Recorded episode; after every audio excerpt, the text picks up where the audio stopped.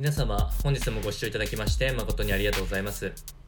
当番組 Good Quality of Life では日々皆様がワクワクして過ごせるような新しいニュースやトピックス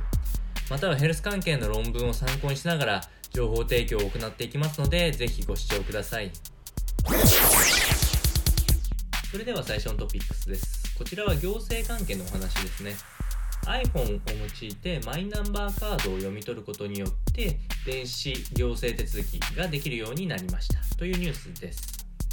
え、従前からこうマイナンバーカードを e-tax とかで読み取って、あの、行政手続きされていた方がいらっしゃると思うんですけれども、それも今度 iPhone で読み取るような形がついにできるようになったというのが、まあ、ニュースになっておりました。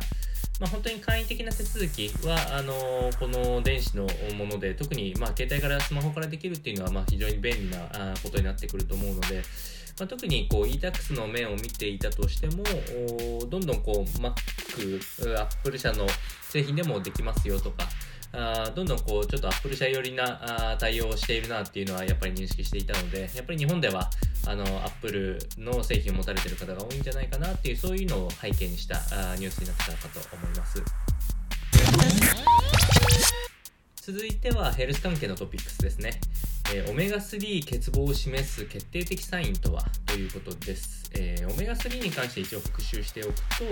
まあ、あの最近注目のこうヘルシーな脂質になっておりまして、まあ、あのナッツ類とかあ